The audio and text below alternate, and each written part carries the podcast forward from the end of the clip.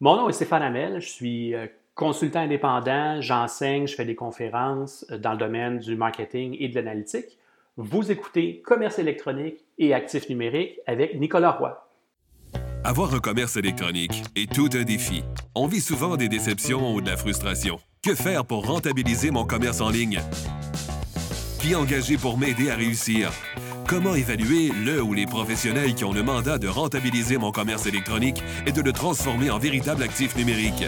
Vous écoutez Commerce électronique et actifs numériques avec Nicolas Roy. La raison d'être de mon podcast est très simple. C'est d'aider les propriétaires de commerce électronique à comprendre, contrôler et posséder leur commerce électronique et les composantes qui l'entourent parce que je crois sincèrement que c'est la meilleure manière de rentabiliser à court terme et de se bâtir des actifs numériques qui prennent de la valeur à long terme. Aujourd'hui, à l'émission, on reçoit M. Stéphane Hamel. Stéphane est un consultant indépendant chevronné en marketing numérique et en analytique, entrepreneur, conférencier international, investisseur et conseiller auprès de startups et d'agences. Il enseigne l'analytique depuis 10 ans à la faculté d'administration des affaires à l'Université Laval, MBA et Marketing Master, en plus d'être concepteur du cours de marketing numérique qui sera offert cet automne par le Carré des affaires Université Laval, Banque nationale de la FSA. Il s'intéresse notamment à la vie privée et à l'utilisation éthique des données dans un contexte marketing mais tu as 50 personnes qui sont des experts de l'industrie ensemble pendant trois heures de temps, on n'a même pas été capable de répondre clairement à la question. Ça, ça me fait peur. Le marketing, ça a tout le temps été de bâtir une relation de confiance. Ben là, c'est plus du marketing, ça devient de la propagande. Il faut trouver l'équilibre là-dedans. Il ne faut, pas s'empêcher d'innover, il ne faut pas s'empêcher de faire de la business. Il euh, faut juste, dans le fond, se poser la question si ce que je suis en train de faire, c'est correct. Avant de débuter l'épisode, j'aimerais vous inviter au groupe Facebook Commerce électronique et actifs numériques.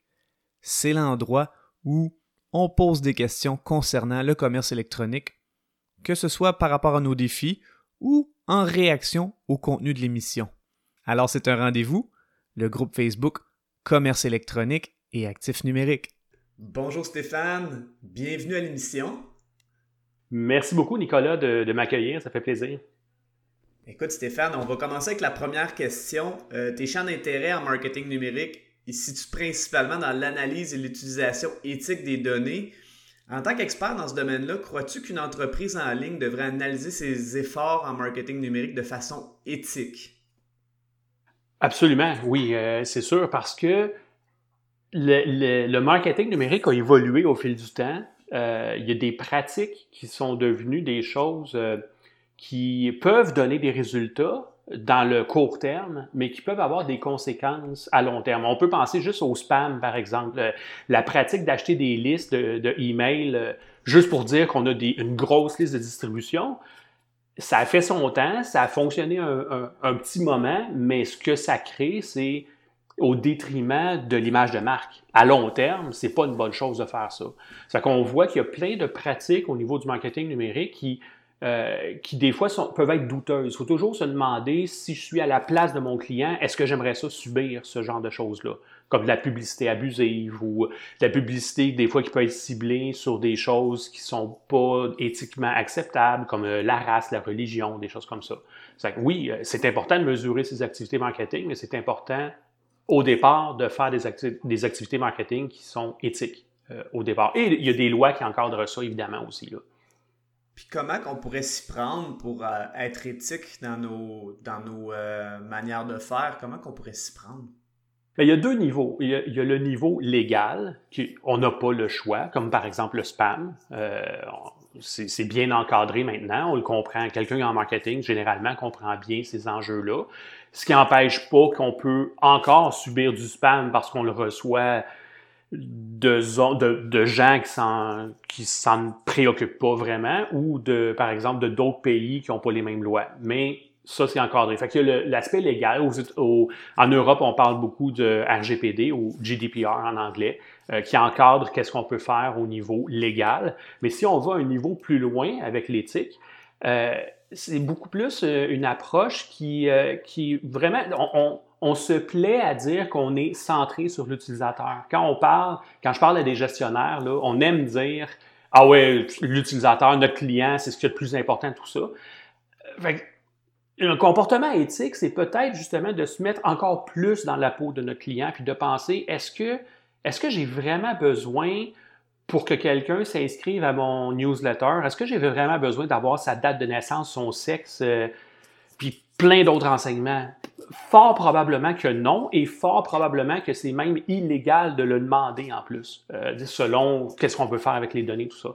Tous ces, aspects-là, euh, il faut se tenir informé de ça. Il faut, être à l'affût de l'évolution des, des, bonnes pratiques, de qu'est-ce qui est acceptable ou, pas. Parce que l'éthique, dans le fond, c'est ça. C'est qu'est-ce qu'une société décide qui est acceptable ou non.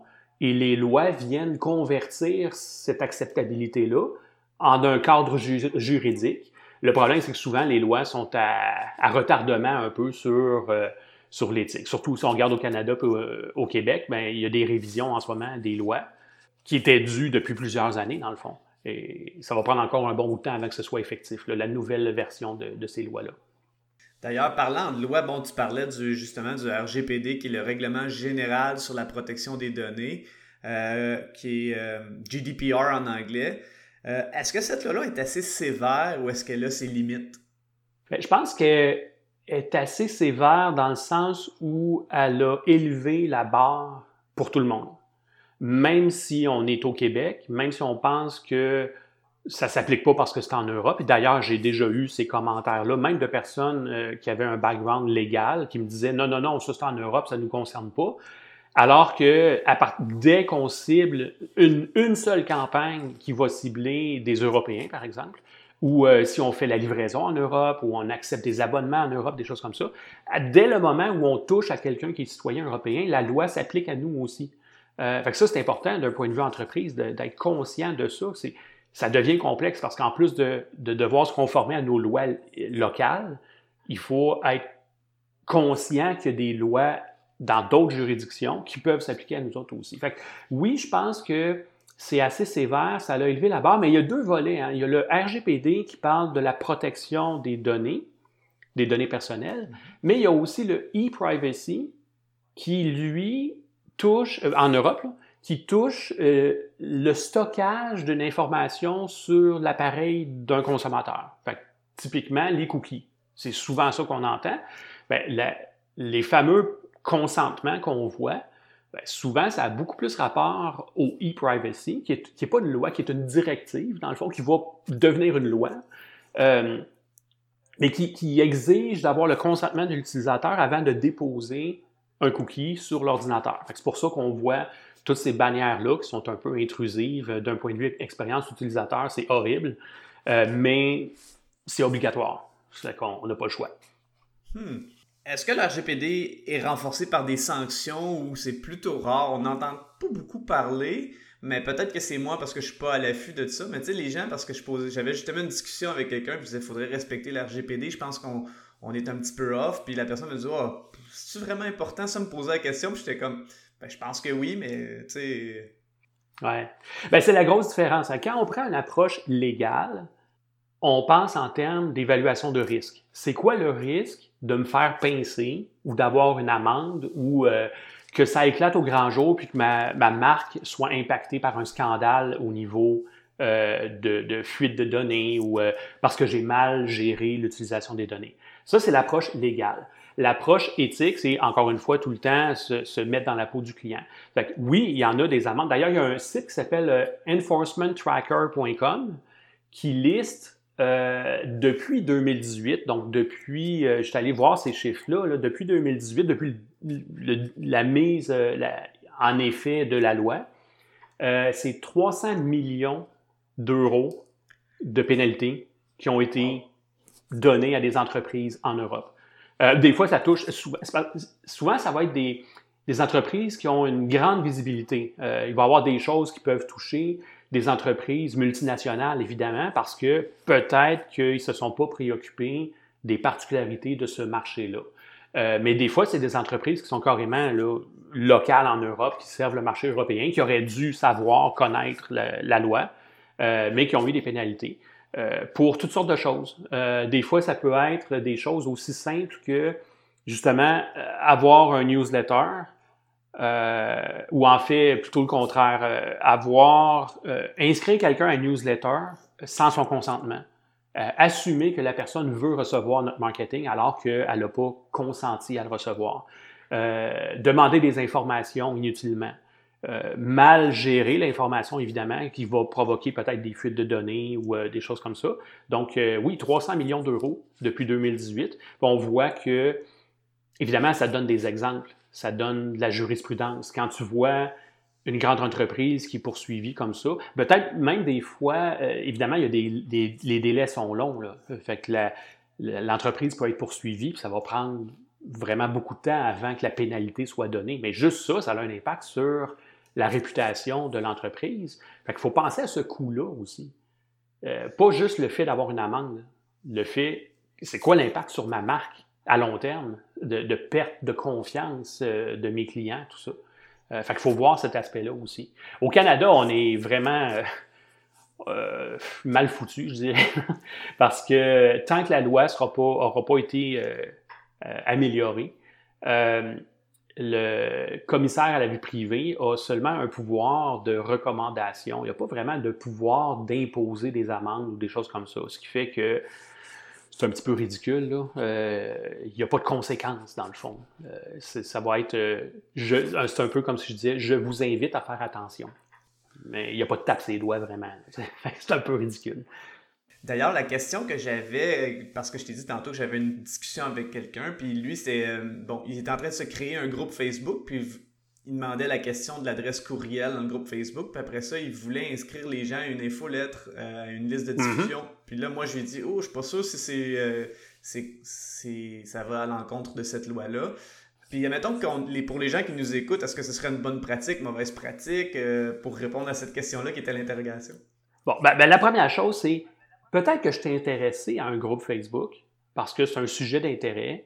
Euh, est-ce que le, est-ce que le groupe euh, représente une, une marque particulière? Donc, ça va être les, les fans, les utilisateurs de, de ces produits-là, tout ça. Euh, puis ils veulent joindre le, le groupe parce qu'ils ont vraiment un intérêt. S'ils connaissent déjà la marque, on a peut-être juste besoin de les inviter à souscrire à un newsletter parce que ça va leur donner un avantage de plus. Mais il faut jamais faire des choses qui vont être parce que tu t'inscris au groupe Facebook, je t'inscris automatiquement à mon newsletter. Que ce soit un, que je le fasse moi en tant que Stéphane Hamel, en tant que travailleur autonome, ça serait pas une bonne pratique de faire ça. Euh, je ne peux pas donner d'avis légal, mais à, à, mon avis, je pense pas que ça soit quelque chose qui est légal parce que le fait de vouloir suivre un groupe Facebook ne veut pas nécessairement dire qu'on veut recevoir automatiquement le newsletter. Il faut demander la permission de le faire. Euh, c'est un peu différent. Si j'ai un site e-commerce où est-ce que j'ai une relation, la personne a fait un achat d'un produit, j'ai le droit de faire, de rejoindre cette personne-là, évidemment, pour lui envoyer euh, sa, facture, des choses comme ça. Mais j'ai aussi le droit de faire de la publicité qui est en lien directement avec le produit qu'il a acheté. Donc, euh, ça peut être des choses comme euh, un produit qui, est complémentaire à ce que je viens d'acheter, des choses comme ça. Mais je pourrais pas dire, je vais prendre cette liste de clients-là, puis je vais leur envoyer de la publicité sur un sujet qui est complètement en dehors, ou, ou pire encore, vendre, cette, partager cette liste-là, ça c'est illégal est-ce qu'on peut s'attendre à ce qu'il y ait des lois encore plus sévères que la RGPD qui soient mises en place éventuellement? Plus sévères, oui, peut-être, mais en fait, c'est parce que le RGPD, c'est comme un, gros ramassis de toutes sortes de règles. Il y a plein, plein, plein d'affaires là-dedans. Il y a des règles qui, qui disent qu'on a le droit de se retirer, par exemple, on a le droit d'avoir une copie de notre information, on a le droit de... Il y a, plein de, de choses qu'on peut faire alentour de ça j'ai l'impression, oui, il va peut-être avoir des éléments là-dedans qui vont devenir plus sévères parce que la jurisprudence, les cas qui vont sortir. Euh, ce que je vois dans le marché en ce moment, c'est qu'il y a deux réactions. Il y a du monde qui, euh, puis dépendamment si on est un fournisseur de solutions ou une entreprise qui utilise ces solutions-là, mais il y a comme deux grosses réactions. Soit que c'est l'occasion de réviser nos pratiques, puis d'avoir une approche qui va être plus conforme, plus éthique, plus légale, Puis c'est peut-être l'occasion de revoir, euh, on dit le, le Martech Stack, là, tous les outils de marketing qu'on utilise. C'est peut-être l'occasion de revoir ça, de dire, ah ben finalement, cet outil-là, on ne l'utilise pas. Celui-là, il est, euh, est peut-être plus près de mes valeurs d'entreprise.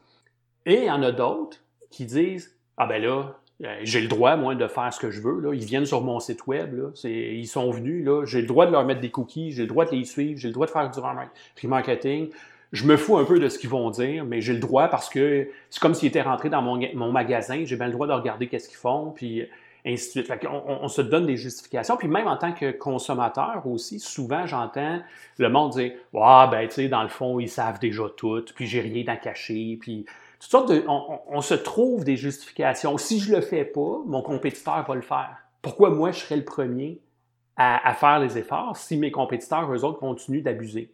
Ben, le jour que ton compétiteur va se faire poursuivre, puis il va avoir une pénalité, ben, peut-être que tu vas être content de ne pas avoir suivi le bal, justement, puis d'avoir fait les bonnes choses. oui, les choses vont devenir peut-être pas plus sévères, mais mieux définies, mieux encadrées. Euh, c'est incroyable parce que il y a plein, dans mon, évidemment, dans mon milieu, euh, tout le monde utilise Google Analytics, c'est très, très, très populaire. Mais j'étais euh, à une réunion en Europe puis euh, à une, conférence en Europe, puis je parlais de vie privée et ainsi de suite. J'ai invité le monde après la rencontre euh, à venir discuter si ça leur tentait. Là, à, 5 heures, là, on va prendre un petit 15 minutes, on va parler. Je m'attendais à ce qu'il y ait 5 personnes et que ça dure 15 minutes.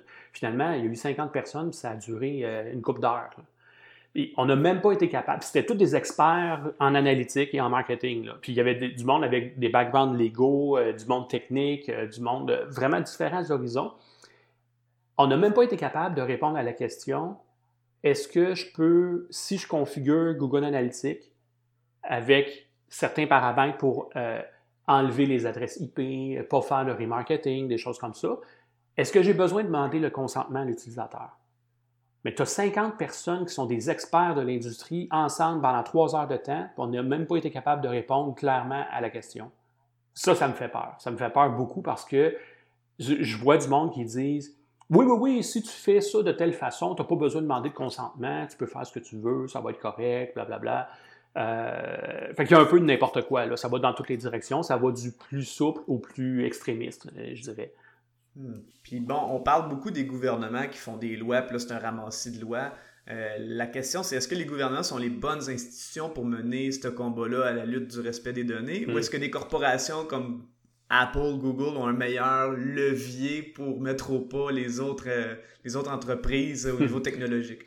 Ben, si on, se fait l'avocat du diable, on peut se demander pourquoi Apple a décidé de, de faire, euh, d'avoir les privacy labels. Pourquoi ils ont décidé de changer, de changer ça?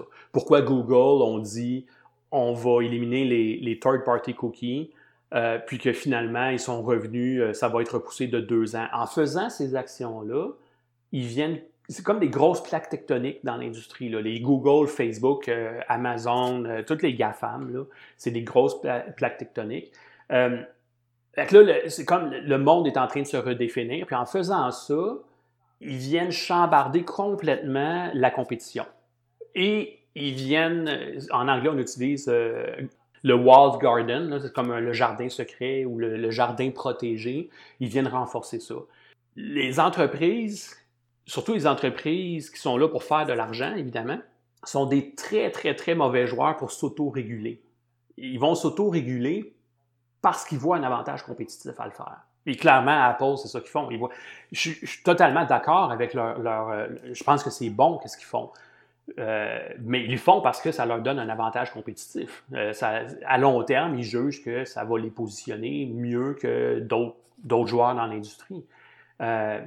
Google, pourquoi ils ont annoncé qu'ils bloquaient les third-party cookies? C'est clair que ça leur donne une position de regardez comment on est gentil, on veut protéger votre vie privée, mais, en même temps, ils introduisent une autre technologie qui s'appelle Flock, qui est décrié par beaucoup de monde en, vie privée comme étant quelque chose qui n'est pas nécessairement mieux, que des cookies.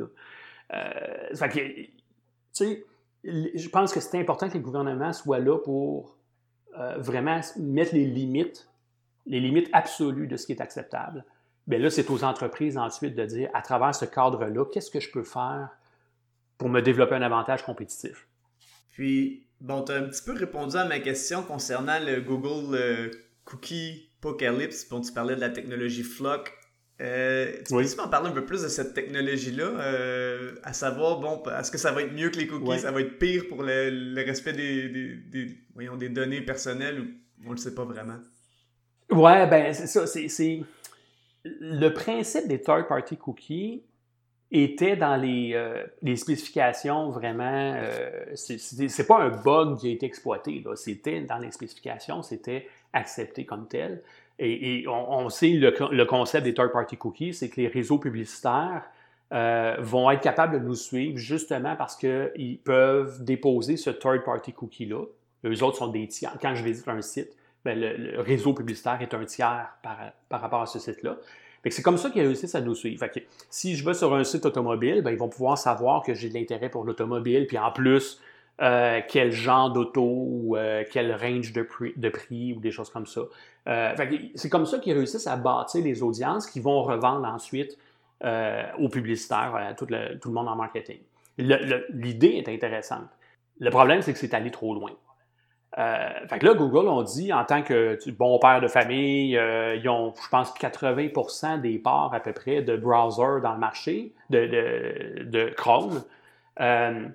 Et on dit, bon, ben, euh, on, va être un bon joueur, on va bloquer ce, tracking-là qui peut être fait à travers les sites parce que, euh, bon, c'est une invasion de la vie privée.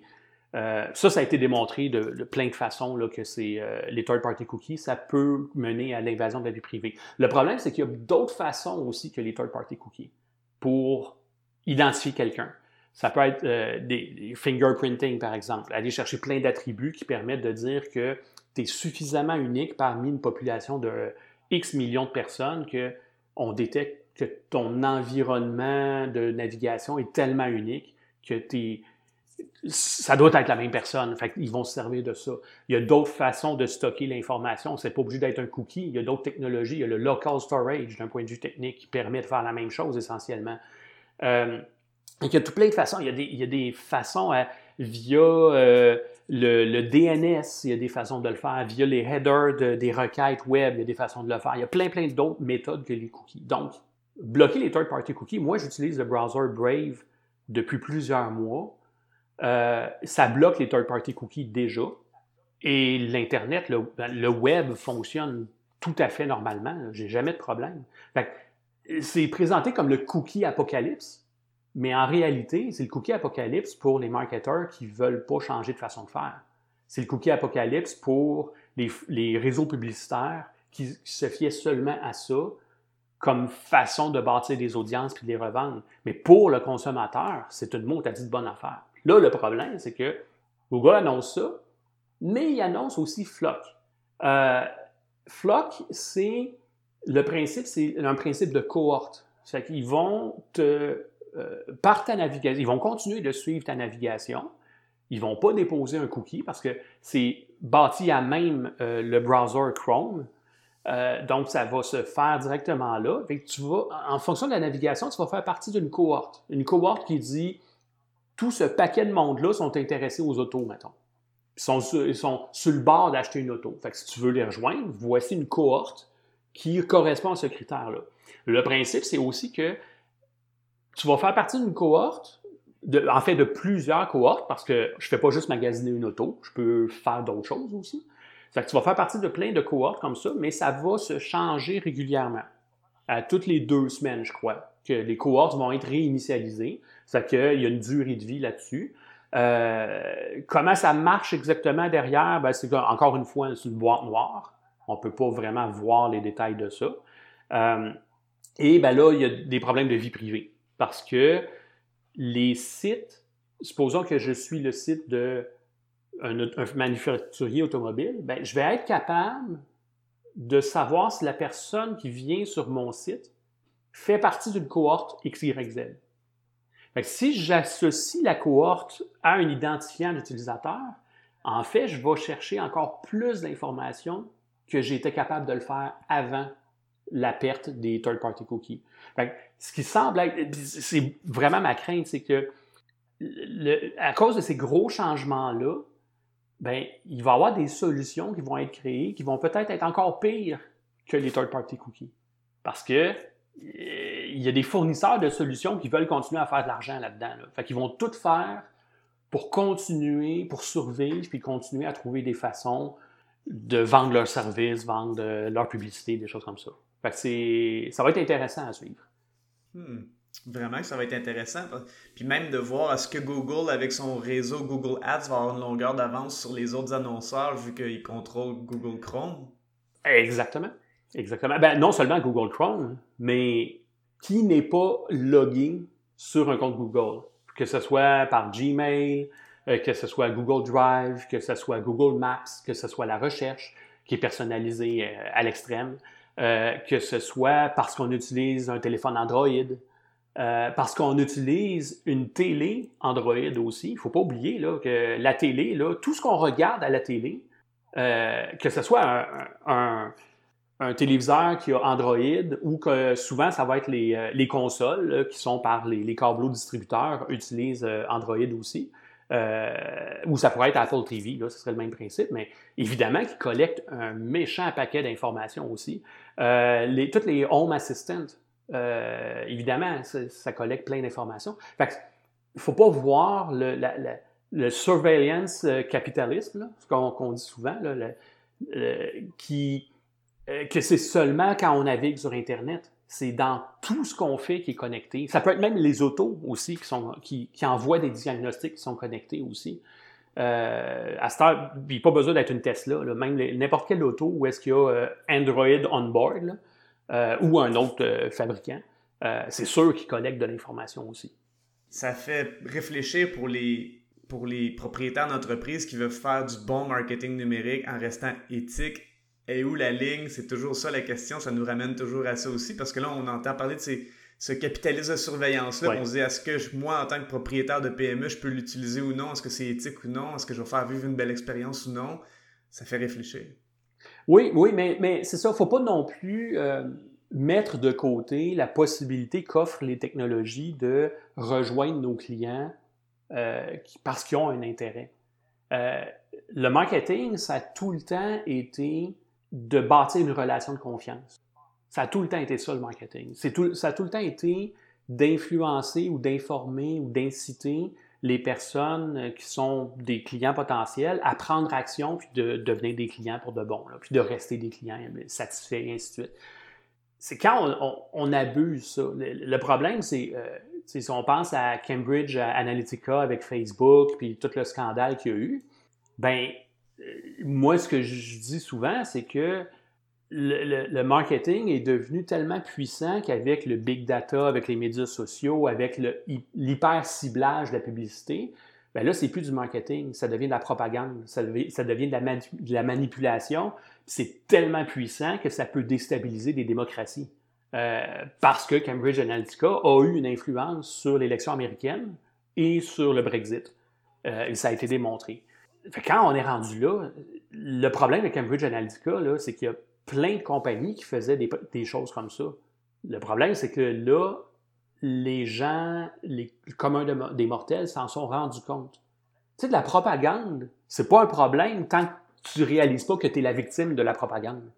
Sinon, tout a de l'air beau. Fait que, c'est ça le problème, c'est quand le message marketing devient tellement puissant qu'il n'est plus du marketing, c'est de la manipulation. Et ça, c'est dangereux. Ça fait penser au film Inception. Exactement. Ben, il y a plein de références à ça. Euh, il y a des références à ça dans Black Mirror, la série qui, euh, qui est effrayante un peu. 1984, euh, le roman qui, qui était un bon exemple de ça. Fait tous ces aspects-là où est-ce qu'on on abuse de la capacité qu'on a à analyser des données, à analyser quelque chose pour venir qu'à manipuler notre audience plutôt que d'avoir un, une relation de confiance avec notre audience. Puis euh, au niveau des usagers, donc des utilisateurs euh, qui vont sur un site web, euh, est-ce que tu crois qu'ils vont qui, acceptent ou qu'ils refusent les, les consent pop-up ou les pop-up de consentement pour avoir une expérience plus personnalisée? Qu'est-ce que toi tu fais quand tu vois un consent pop-up? Tu cliques tout le temps j'accepte tout ou je refuse tout? En fait, moi j'ai un ad blocker, fait que je les vois même pas. Ah bon, ok. Ben, c'est bon. Ben, tu touches un bon point parce que euh, ça fait longtemps, quand, quand je fais des conférences, euh, je demande à l'audience euh, est-ce que vous utilisez un ad blocker ou un furteur qui bloque déjà les publicités, comme Brave et il y en a d'autres aussi. Puis mon audience, c'est du monde de marketing, c'est du monde d'analytique, c'est du monde qui sont dans l'industrie. Ben, typiquement, là, tu as 70% de l'audience qui lève la main qui dit J'utilise un ad blocker. Ben, oui, mais là, vous avez l'exemple le plus flagrant qui a un problème. Là. Vous êtes dans cette industrie-là, vous voulez faire subir aux autres ce que vous ne voulez pas subir. C'est quand même incroyable. Le, 30, le 30 qui acceptent, ou en fait le 30% qui n'utilisent pas de ad blocker, c'est selon les études, dépendamment des sources puis tout ça, c'est à peu près la population générale. Fait qu'on pourrait s'attendre à ce que quelqu'un.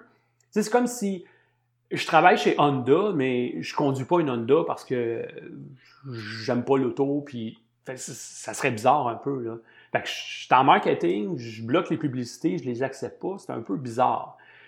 le comportement humain, quand on a un consent pop-up, c'est qu'on va. C'est intrusif, c'est dans notre chemin, c'est pas ça qu'on veut avoir. C'est, au niveau expérience utilisateur, c'est horrible. on se développe un automatisme. On va venir qu'à tout le temps cliquer j'accepte tout ou je refuse tout. Et la probabilité que ce soit je refuse tout est quand même pas mal élevée. Parce que ça sème le doute. Je ne sais pas trop. Si j'accepte, j'accepte quoi? Là, je suis obligé d'aller, de cliquer pour voir le détail. Ah ouais, ils utilisent tel outil, puis ils veulent setter tel cookie, puis tout ça un consommateur normal, il n'y en a rien à foutre de ça. Le consommateur normal, ce qu'il veut, c'est est-ce que je peux avoir l'information, est-ce que je peux répondre à mon besoin à ce moment-là?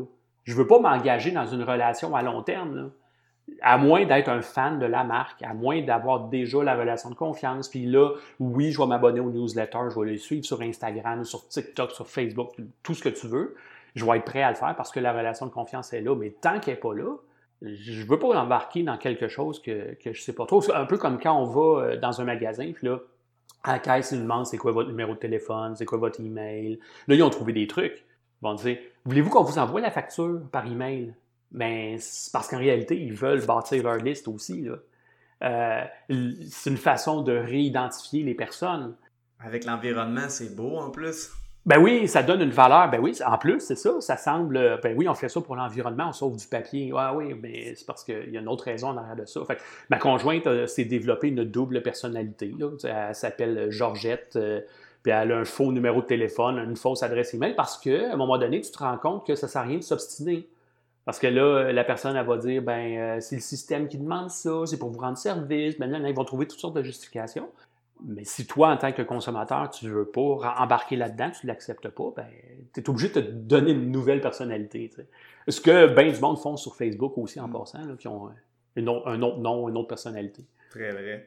Euh, au niveau des propriétaires d'entreprise, dans ce cas-là, avec tous les, défis éthiques, avec le, bon, le respect de, des, des données confidentielles, est-ce que de se bâtir sa propre base de données courriel, serait peut-être mieux pour être plus éthique, puis ce serait plus sécuritaire aussi parce que tu possèdes tes actifs euh, numériques, c'est-à-dire ta, base de données, euh, que d'y aller en disant, bon, je, vais continuer avec la publicité quand même, même, puis je vais m'adapter. Ben, on sait que la réponse est un hybride des deux, mais que penses-tu de la pratique de se bâtir une liste mm-hmm. courriel euh, avec l'enjeu des données, des, données personnelles?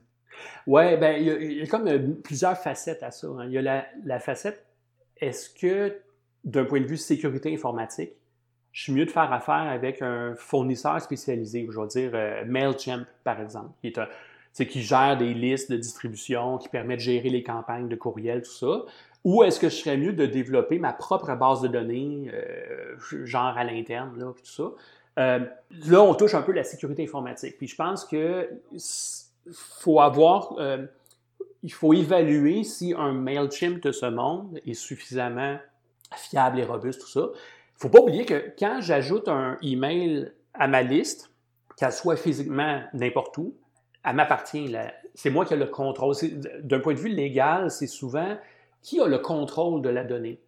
Si la donnée, c'est moi qui l'ai collectée et j'ai eu le consentement en la collectant et j'ai le contrôle dessus, qu'elle soit physiquement n'importe où, ça n'a pas trop d'importance. C'est pas nécessairement ça qui, qui, va primer.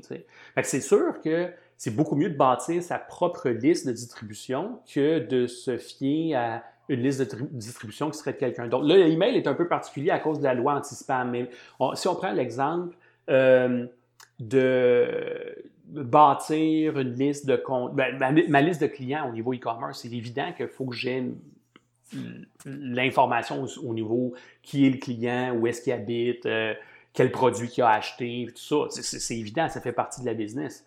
Euh, face au, third-party cookie euh, apocalypse, ben, la réponse à ça, ce que plusieurs personnes vont dire, c'est il faut avoir du first-party data. Le first party data, c'est les données que moi-même je collecte avec le consentement de l'utilisateur, plutôt que de me fier aux données que quelqu'un d'autre a, cumulées et qui revend des audiences. il, y a, une différence ici entre ce que moi je collecte, je contrôle, je gère, et avec la loi, l'utilisateur, mon client, pourrait dire Moi, je veux être retiré de tes données, versus acheter des données qui sont anonymes parce que je n'ai pas accès directement aux détails, mais qui ont été accumulées, gérées, contrôlées par une tierce partie, puis qui me revend juste des audiences. Et que là, ça, le problème, c'est que souvent, euh, les personnes se retrouvent dans ces audiences-là sans avoir donné leur consentement, sans savoir pourquoi ils sont rendus là, puis ainsi de suite. c'est un petit peu ça le problème, dans le fond. Puis concernant l'analytics ou euh, l'analyse de données, parce qu'on n'a pas parlé autant, mais dernièrement, je te lisais, puis tu parlais de Google Analytics, la version 3, et Google Analytics, la version 4. Puis tu faisais une comparaison entre les deux, de passer de la, 2D à la 3D, puis tu disais que ça nécessitait un, changement de paradigme important. Peux-tu nous donner ton opinion sur la version Google Analytics 4, euh, euh, qui est la, la plus récente? Puis euh, nous... Mhm. La nouvelle. Exact, la, nouvelle. Puis nous donner aussi, euh, aller un petit peu plus loin dans ton analogie du 2D au 3D. Oui, oui. Oui, mais c'est ça. Tu sais, des fois, j'ai des espèces de bulles au cerveau. puis je me dis, dans le fond, comment on peut simplifier ça? Euh, à un moment donné, il y a plusieurs années, à un moment donné, j'avais dit que la définition la plus simple du big data, c'est tout ce qui rentre pas dans Excel. Là, c'est sûr qu'il y a du monde qui prenait ça à la lettre, puis qui disait Ouais, mais Excel, tu peux avoir tant de milliers, de dizaines de milliers, puis tu sais, blablabla, puis tout ça. Je pense qu'il y a un million de lignes qui disent. Ben, c'est ça, mais c'est le concept. C'est le concept de dire que quand je travaille dans Excel, je travaille en deux dimensions. J'ai des rangées puis j'ai des colonnes. C'est tout. Euh, puis quand je, prends, je passe à du big data, là, je me retrouve avec une multiplication des possibilités. Il faut que quand je veux régler, quand je veux aborder un problème, je ne peux pas aborder un problème que je résous avec Excel de la même façon que je résous un problème avec une solution de big data, avec tout ce que ça implique là, au niveau euh, de modélisation des données, des choses comme ça. Ça demande une expertise qui est différente. Excel, c'est un outil de bureautique que tout le monde peut apprendre. Il y en a qui le maîtrisent mieux que d'autres. Mais quand on tombe dans du big data, ben là, on tombe avec vraiment, c'est une discipline en soi, c'est une expertise en soi. Là, ce qui se passe avec Google Analytics, pour revenir à, ça, c'est que Google Analytics a été présenté comme un outil. Là, je parle de Google Analytics 3, qui est comme la, la, version que pas mal tout le monde utilise. Pour moi, je vois ça comme un outil de bureautique. C'est facile. Tu mets un petit bout de code dans toutes tes pages, puis là, pouf, les données commencent à apparaître, tu as des beaux petits rapports, as des, tu peux manipuler ça. La logique reste une logique de, de lignes et de colonnes. On a des dimensions, puis on a des métriques. D'ailleurs, quand on regarde les rapports dans Google Analytics, c'est présenté sous forme de tableau où est-ce que j'ai la dimension euh, d'un point de vue horizontal, puis là, j'ai des métriques d'un point de vue vertical, pareil comme dans Excel. Là, Google Analytics 4, qui est un très mauvais nom parce que c'est c'est pas la suite de Google Analytics, c'est pas une nouvelle version, c'est un produit différent. C'est carrément différent. Le modèle de données est différent. La façon de collecter les données est semblable, mais on n'a plus, on plus la notion d'une page, une page vue. Ça n'existe pas dans Google Analytics. Dans Google Analytics, voyons, j'ai de la misère. Google Analytics 4, je le dis pas assez souvent, c'est pour ça. Ah, tout est un événement. une page vue, c'est un événement comme un autre. Je peux mesurer tout plein d'événements pour plein de choses. J'ai à peu près pas de limite. Puis sur chacun des événements, je peux ajouter une quantité d'attributs. Encore là, à peu près pas de limite non plus. Les attributs, ça peut être d'autres dimensions, ça peut être des métriques, ça peut être tout ce que je veux. Ce qui fait que je me retrouve dans un modèle de données, au lieu qu'il soit des dimensions des métriques, c'est multidimensionnel. Euh, dans Google Analytics actuel, on a la notion un utilisateur va faire plusieurs visites, plusieurs sessions sur un site web, il va voir plusieurs pages vues, puis il va voir plusieurs événements. Il y a une hiérarchie, il y a une logique. Puis quand on regarde les rapports, on combine des dimensions puis des métriques qui sont au même niveau.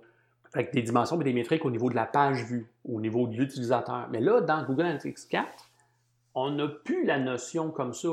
Tout est à tous les niveaux, d'où la troisième dimension. Dès que je, connecte, dès que je collecte un élément d'information, je peux le manipuler, je peux le voir autant au niveau de l'événement comme tel qu'au niveau de la session, qu'au niveau de l'utilisateur, tout ce qui se passe. Fait que là, on se retrouve vraiment, au lieu d'avoir une hiérarchie logique, on se retrouve avec une multidimension parce que je peux croiser n'importe quoi avec n'importe quoi, à peu près. Euh, ce qui fait que c'est beaucoup plus complexe. C'est un paradigme qui est différent. La majorité des gens, en fait, je généralise, mais je pense que la majorité des gens ne sont pas prêts euh, à évaluer cette information-là, à gérer cette information-là pour prendre des décisions. Ben non, exactement, c'est ça. C'est que dans la version actuelle, les choses sont beaucoup prédigérées. On a des rapports qui sont, qui sont devenus par la force des choses un peu le standard, la bonne pratique, tout ça. Mais là, dans la nouvelle version, c'est un peu le même changement que quelqu'un qui passe de Excel à un outil Big Data tu as, un, cheminement mental, tu as une complexité, tu as une expertise que tu as besoin qui, est supérieure. Puis déjà, euh, je vois dans, mon réseau du monde qui disent euh, ben, Google Analytics 4, c'est un échec. C'est pas nécessairement un échec si tu considères que c'est un produit différent. C'est un produit qui s'adresse à, des experts, alors que la version actuelle, s'adresse quasiment à monsieur, madame, tout, justement à un propriétaire de PME qui n'a pas le goût d'être un expert en analytique, mais qui sait comment aller voir dans Google Analytics la performance de son site web. C'est suffisant pour lui, c'est bien correct comme ça. Alors que dans la nouvelle version, ça va prendre quelqu'un qui connaît ça, parce que ça, c'est beaucoup plus complexe. Je trouve ça un peu malheureux. Mais il y a des solutions alternatives aussi.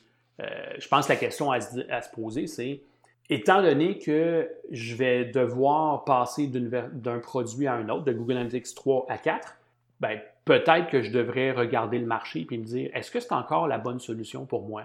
Est-ce qu'il y a des solutions plus simples qui feraient bien mon affaire? Ou finalement, est-ce qu'il y a des solutions encore plus sophistiquées que Google Analytics 4 qui seraient encore mieux pour propulser plus loin l'analytique que je fais, euh, selon les ressources que j'ai, selon le budget que j'ai, et ainsi de suite. Euh, puis il y a d'autres solutions gratuites aussi en passant. Fait que, c'est ça. Fait que faut évaluer ses besoins. Je pense que c'est la bonne occasion de le faire. Comme lesquels, par exemple, pour les solutions gratuites, juste par curiosité pour l'audience? Euh, il y a Matomo, euh, qui est, ou Piwik, qui est pas mal fréquemment utilisé en Europe. sinon, il y a, je pourrais te partager le lien vers quelqu'un qui, qui, a créé une liste il y a plusieurs solutions qui sont gratuites. Des fois, elles sont très, très, très simples. Ils vont donner juste euh, les pages vues puis le nombre de visites qu'on a, mais des fois, c'est suffisant. Euh, puis il y en a d'autres. Matomo est quand même assez sophistiqué. C'est une solution qui est, intéressante. Génial. Est-ce qu'il y a une question ou un sujet que tu aimerais parler à notre audience qui est un mélange de propriétaires d'entreprises puis de gens en marketing numérique euh, qu'on n'a pas couvert à travers les questions jusqu'à présent? Bien, je pense, tu sais, on a parlé quand même d'éthique puis d'aspects légaux, tout ça. Euh, il y, a, tout un spectre là-dedans. Il, y a, ceux qui, euh, qui vont vraiment négliger ça ou qui vont qui voudront pas en entendre parler. Euh, puis des fois, j'ai des discussions avec du monde qui sont, je dirais, pas mal extrémistes dans leur approche de, du consentement des choses comme ça. il faut trouver l'équilibre là-dedans. Il faut, faut pas s'empêcher d'innover, il ne faut pas s'empêcher de faire de la business. Il faut juste, dans le fond, se poser la question si ce que je suis en train de faire, c'est correct. moi, je pense que on le voit déjà avec Apple. Je pense que les entreprises qui vont être rigoureux dans leur pratique, à la longue, ça va, créer une valeur ajoutée pour la marque. Euh, comme aujourd'hui, on regarde une entreprise euh, euh, qui, est bien positionnée au niveau environnemental, par exemple, ou au niveau euh, des droits de la personne, des choses comme ça, ça devient une plus-value pour la marque. Ben, l'utilisation éthique des données va devenir une plus-value pour la marque aussi. je pense que ça, ça résume un peu le, tous ces points-là. Même si on a parlé de choses techniques, on a parlé de, choses plus conceptuelles, je pense que ça résume un peu euh, euh, cet aspect-là. C'est un bon brand statement, comme on peut dire. Ouais, ouais, exactement. Euh, sinon, je pourrais peut-être profiter de l'occasion pour dire que je travaille, je donne un cours d'analytique à l'Université Laval depuis 10 ans au niveau de la maîtrise. Mais là, on est en train de développer avec euh, le carré des affaires euh, de l'Université Laval, Banque nationale, c'est comme un euh, commandité, si on veut. c'est de l'éducation continue. Puis ce que je suis en train de faire, c'est de créer un cours de marketing numérique pour l'éducation continue. Donc, pas besoin d'un diplôme particulier pour pouvoir s'inscrire. mais ça s'adresse aux nombreuses personnes qui sont devenues des experts marketing dans un certain, certain aspect, euh, par exemple, euh, quelqu'un qui s'est mis à gérer Facebook par nécessité, puis à un moment donné, ah, ben, s'est mis à gérer des campagnes Facebook, tout ça, mais qui manque peut-être un peu des notions de marketing en arrière. Fait que le cours va s'adresser vraiment, euh, c'est 24 heures de formation étalées sur 8 modules différents, différentes formules. Ça peut être 8 semaines, ça peut être plus condensé. Euh, mais qui va donner l'occasion à ceux qui font du marketing, mais qui, leur, qui sentent qu'il leur manque un peu d'éléments pour propulser encore plus loin leur carrière, euh, d'aller chercher ces éléments-là. Ça va être un petit peu de théorie, mais beaucoup de pratique, beaucoup d'exemples, euh, beaucoup de choses très concrètes que, que, le monde va pouvoir partir avec ça, puis vraiment appliquer là, directement dans leur entreprise. Ça fait que ça va surveiller ça, ça va être cet automne là, que ça va, être, ça va vraiment prendre son envol. Ça, c'était mon petit pitch marketing. C'est super. C'est quoi le nom du cours en passant? C'est quoi le nom du cours? Ça va être marketing numérique. Euh, ça va être donné par le Carré des affaires, Université, Université Laval, Banque nationale. C'est super. Stéphane, je te remercie beaucoup euh, pour euh, ton entrevue à l'émission. Merci beaucoup à toi. je vous remercie beaucoup d'avoir écouté l'émission. Je vous invite au groupe Facebook Commerce électronique et actifs numériques et si vous avez des questions ou des suggestions de sujets ou d'invités que vous voudriez entendre, je vous invite à me contacter via le site web nicolaroy.pro. D'ici là, je vous dis à la prochaine.